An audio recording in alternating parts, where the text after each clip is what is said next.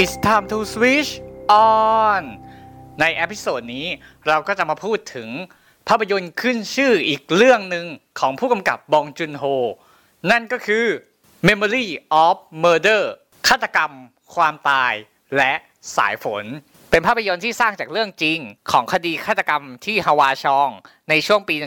1986 ถึงปี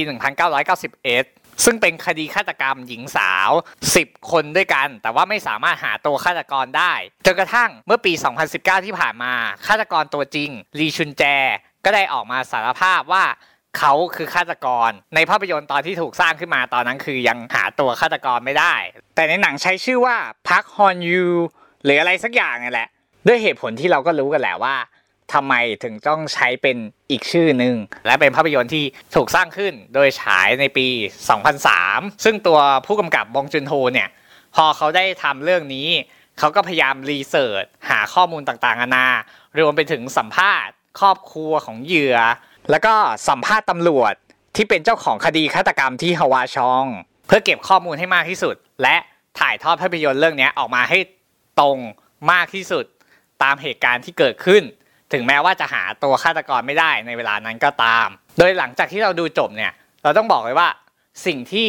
ผู้กำกับบองจุนโฮทำอะ ถือว่าเป็นสิ่งที่ถูกต้องและถ่ายทอดออกมาได้ดีมาก เขาถ่ายทอดออกมาในความดิบความเถื่อนของเกาหลีในยุคนั้นได้แบบ เรารู้สึกว่ามันมีความดิบมันมีความเถื่อนที่เต็มไปด้วยอารมณ์หลากหลาย ไม่สามารถพูดออกมาได้หมดอะ มันเต็มไปด้วยทั้งความรู้สึกที่โกรธ เครียดแค้น เศร้า อับจนหนทาง แล้วก็อีกหลากหลายความรู้สึกอะคือแบบนอกจากสตอรี่ที่เขาเขียนขึ้นมาอย่างปราณีตและบรรจง และถ่ายทอดคดีฆาตกรรม อันน่าโหดหูนี้ออกมาแล้วอะ พอผนวกกับงานภาพเข้าไป มันยิ่งทำให้ Memory of Murder ของบงจุนโฮเนี่ย เป็นงานที่สมบูรณ์แบบในทุกมิติ ซึ่งต่างจาก Parasite แล้วก็ผลงานอีกหลาย ๆ เรื่องของเขา ที่เป็นเรื่องแต่ง พอมันเป็นเรื่องแต่ง มันก็จะเป็นการแค่สะท้อนแก่นที่เกิดขึ้นในสังคม ซึ่งนั่นเป็นสไตล์หลักของบงจุนโฮ แต่สำหรับเรื่องนี้พอเขาเอาเรื่องจริง มาถ่ายทอดเป็นภาพยนตร์ มันให้ฟีลลิ่งที่แตกต่าง มันสามารถดึงอารมณ์ได้มากกว่า เพราะว่าเขาต้องการที่จะสะท้อนความจริงออกมาให้มากที่สุดเนี่ยแหละ มันเลยทำให้หนังเรื่องนี้ดิบและเถื่อนยิ่งกว่าเรื่องไหนๆที่เขาเคยทำมาจริง ๆ ทั้งที่เรื่องนี้เป็นแค่ผลงานเรื่องที่สองของเขานะ แต่เรารู้สึกว่ามันเป็นผลงาน masterpiece จริง ๆ อะ เป็น masterpiece ที่ว่าสมบูรณ์แบบ จนไม่สามารถหาคำไหนมาพูด และจำกัดความได้มากกว่านี้อีกแล้วอะ แล้วถามว่าอะในปัจจุบันพอหาตัวฆาตกรได้แล้ว ถ้าเอาเรื่องนี้มาทำเป็นหนังในปัจจุบันหลังจากที่หาฆาตกรได้แล้วอะ โดยส่วนตัวเรารู้สึกว่าไม่ควรทำเพราะการที่หนังเลือกที่จะจบอย่างเป็นปริศนา โดยที่เราไม่รู้ว่าฆาตกรเป็นใครอะ ตอนที่ดูช่วงที่หาฆาตกรไม่ได้ กับหลังหาตัวฆาตกรได้แล้วอะฟีลลิ่งมันแตกต่างมาก ตอนที่ยังหาฆาตกรไม่ได้ เราก็รู้สึกว่าแบบเฮ้ยไอคนเนี้ยมันน่าจะต้องใช่ฆาตกรแหละ แต่เราไม่รู้ว่าใช่จริง ๆ หรือเปล่า เพราะว่าตัวภาพสเก็ตที่มีหลุดออกมา รวมถึงตัวหน้าฆาตกรตัวจริง และตัวคนแสดงอะมันมีความคล้ายคลึงกันมาก แต่ว่าตอนช่วงที่ยังหาตัวฆาตกรไม่ได้ มันก็ทำให้เต็มไปด้วยความสงสัย แล้วเราก็อยากรู้ว่าท้ายที่สุดแล้วฆาตกรเป็นใคร แต่พอหลังจากที่เราดูจบในอีกครั้งหนึ่งที่เป็นแบบหลังจากที่เราได้รู้ตัวฆาตกรแล้วอะฟีลลิ่งมันเปลี่ยนมันเปลี่ยนไปเลยว่าเฮ้ยนี่กลายเป็นว่าเราปล่อยฆาตกรกลับเข้าไปอยู่ในสังคมมันเหรอแล้วเขาก็ไปแฝงตัวอย่างแนบเนียน โดยที่เราไม่รู้ว่าเนี่ยจริง ๆเขาเป็นฆาตกรที่ก่อคดีฆาตกรรมถึง 10 คดีด้วยกันอะซึ่งเหมือนทั้งตำรวจที่สืบคดีในขณะนั้น แล้วก็ตัวผู้กำกับบองจุนโฮ ก็คิดว่าคนคนนี้แหละ คือคนร้ายแน่นอน มันเต็มไปด้วยความหดหู่ มันเต็มไปด้วยความโกรธ มันเต็มไปด้วยความน่ากลัว และอีกหลาย ๆ อารมณ์ที่เราไม่สามารถพูดมันออกมาได้อะคือแบบกลายเป็นว่าหนังมันสมบูรณ์แบบด้วยการเวลาไปด้วยในตัวแล้วอะ ดังนั้นเราถึงได้บอกว่าถ้าทำมาในเวอร์ชั่นที่จับตัวฆาตกรได้ เราจะรู้สึกว่าหนังมันไม่สมบูรณ์ขนาดเนี้ย เพราะด้วยฟีลลิ่งที่มันแตกต่างออกไปนี่แหละ และนอกจากงานภาพที่ดิบเถื่อนแล้ว เราก็ต้องขอปรบมือให้กับนักแสดงนำอย่างซองคังโฮ และคิมซังขยอง เพราะสองคนนี้ถือว่าเป็นตัวหลักที่มีบทบาทในการดำเนินเรื่องราวมาก โดยที่คนหนึ่งเป็นตำรวจที่มาจากในกรุง เป็นเหมือนมือใหม่ อยากที่จะมาช่วยสืบคดีที่ต่างจังหวัด ในขณะที่ตัวละครของซองคังโฮเนี่ย เป็นตัวละครที่เป็นตำรวจที่อยู่ในพื้นที่นั้น แล้วเขาก็พยายามที่อยากเออจะปิดคดีให้ได้ไวที่สุด เพราะว่าคดีเนี้ยมันถูกสื่อจับตามอง ก็เลยทำให้เขาตัดสินใจว่าเออในเมื่อมันหาฆาตกรไม่ได้ ก็ไป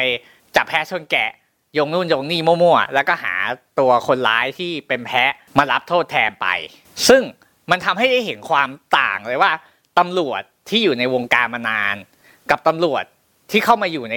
วงการใหม่ ๆ เป็นเด็กใหม่เนี่ยค่อยๆ เริ่มถูกตัวคดีกืนกินเข้าไป จากตำรวจดี ค่อยๆ เริ่มเปลี่ยนกลายเป็นตำรวจสีเทา เริ่มเลวขึ้นจนท้ายที่สุดไปใช้วิธีที่ไม่มีใครคาดคิด นั่นก็คือการที่เลือกที่จะเป็นสารเตี้ยด้วยตัวเอง ก็ในเมื่อหาฆาตกรไม่ได้ หรือมั่นใจว่าเฮ้ยคนนี้เป็นฆาตกรแน่ๆแต่ระบบ ไม่สามารถเอื้อให้ลงโทษคนร้ายได้ เพราะในช่วงยุคที่เกิดคดีฆาตกรรมขึ้น เกาหลียังไม่มีเทคโนโลยีในการตรวจสอบ DNA ทำให้ต้องส่งผลไปที่อเมริกา ซึ่งพอส่งผลไปที่อเมริกา มันก็ต้องใช้ระยะเวลาอย่างยาวนาน ตัวตำรวจที่คิมซังคยองนำแสดงอะ ก็เริ่มทนไม่ไหว เริ่มหมดความอดทน จนท้ายที่สุดก็แบบเข้าสู่ด้านมืดอะ คือมันสะท้อนการทำงานในวงการตำรวจที่สามารถเปลี่ยนคนคนหนึ่งจากดีกลายเป็นเกือบจะชั่วได้อะ มันสะท้อนออกมาได้ดีมาก และนอกจากนั้นมันก็ยังแฝงประวัติศาสตร์ของเกาหลีเอาไว้ด้วย เพราะว่าตอนช่วงที่เหล่าตำรวจเนี่ยเขาพยายามที่จะไขคดีและพยายามที่จะจับตัวฆาตกร ในช่วงนั้นก็มีเหตุการณ์ประท้วงที่เมืองอื่นอยู่ แทนที่ขอทหารไป เพื่อต้องการให้มาช่วยจับคนร้ายที่ก่อคดีฆาตกรรม เปล่าทหารก็โน่นไปปราบผู้ชุมนุมอยู่ คือกลายเป็นว่าชุมนุมเรื่องใหญ่กว่าคดีฆาตกรรมซะงั้น มันก็สะท้อนประวัติศาสตร์ แล้วก็รู้สึกแบบ เอ๊ะทำไมคุ้นๆ เหมือนประเทศไหนบางประเทศเลยนะ พูดแล้วก็แอบถอนหายใจแล้วหดหูเบาๆ เรื่องที่ควรทำเนี่ยไม่ทำไอ้เรื่องที่ไม่ควรเนี่ยทำกันจังเลย แต่ก็อย่างที่บอกไปแล้วว่ามันเป็นภาพยนตร์ที่เรารู้สึกว่ามันสมบูรณ์แบบในทุกมิติ และเป็นภาพยนตร์ที่อยู่ค้างฟ้าที่ครั้งหนึ่งในชีวิตอะต้องดูจริงๆอะกับ Memory of Murder อะเพราะมันเป็นหนังที่ยอดเยี่ยมจนทำให้เราอยากที่จะ ดูผลงานของบองจุนโฮเรื่องต่อไปอีก อยากดูยิ่งกว่าตอนที่เราดูพาราไซจบอีกอะและสิ่งหนึ่งที่เราชอบมากเลยก็คือ ตัวผู้กำกับบองจุนโฮอะขิงเดวิดฟินเชอร์ว่าหนังเขาอะมาก่อนนะ ถึงแม้ว่าตัวเนื้อเรื่องอะมันจะมีความเหมือนกันก็คือ ตัวฆาตกรอะไม่สามารถหาตัวได้เหมือนกัน แต่ Memory of Murder ฉายตอนปี 2003 ในขณะที่ Zodiac ของฟินเชอร์อะ ฉายตอนปี 2007 ซึ่งหนังบองจุนโฮอะฉายก่อนตั้ง 4 ปี บองจุนโฮก็เลยแบบ เอ้ย เนี่ยขิงแม่งเลย แบบหนังโอฉายก่อนเว้ย แถมฉายก่อนตั้ง 4 ปีแน่ ฟินเชอร์ก็ฟินเชอร์สิ มาเจอมหาเทพบองจุนโฮหน่อยเป็นไง มันก็เป็น moment เล็ก ๆ ที่เราก็ชอบเหมือนกันนะแบบ เออ ขิงกัน แต่ก็เคารพงานซึ่งกันและกันเนี่ยแหละ ยังไงเราก็แนะนำอยากให้ทุกคนลองดูกันสักครั้งหนึ่งกับ Memory of Murder switch on ในเทปนี้ ถึงเวลา switch off แล้ว เจอกันใหม่ เอพิโซดหน้า บ๊ายบายจ้า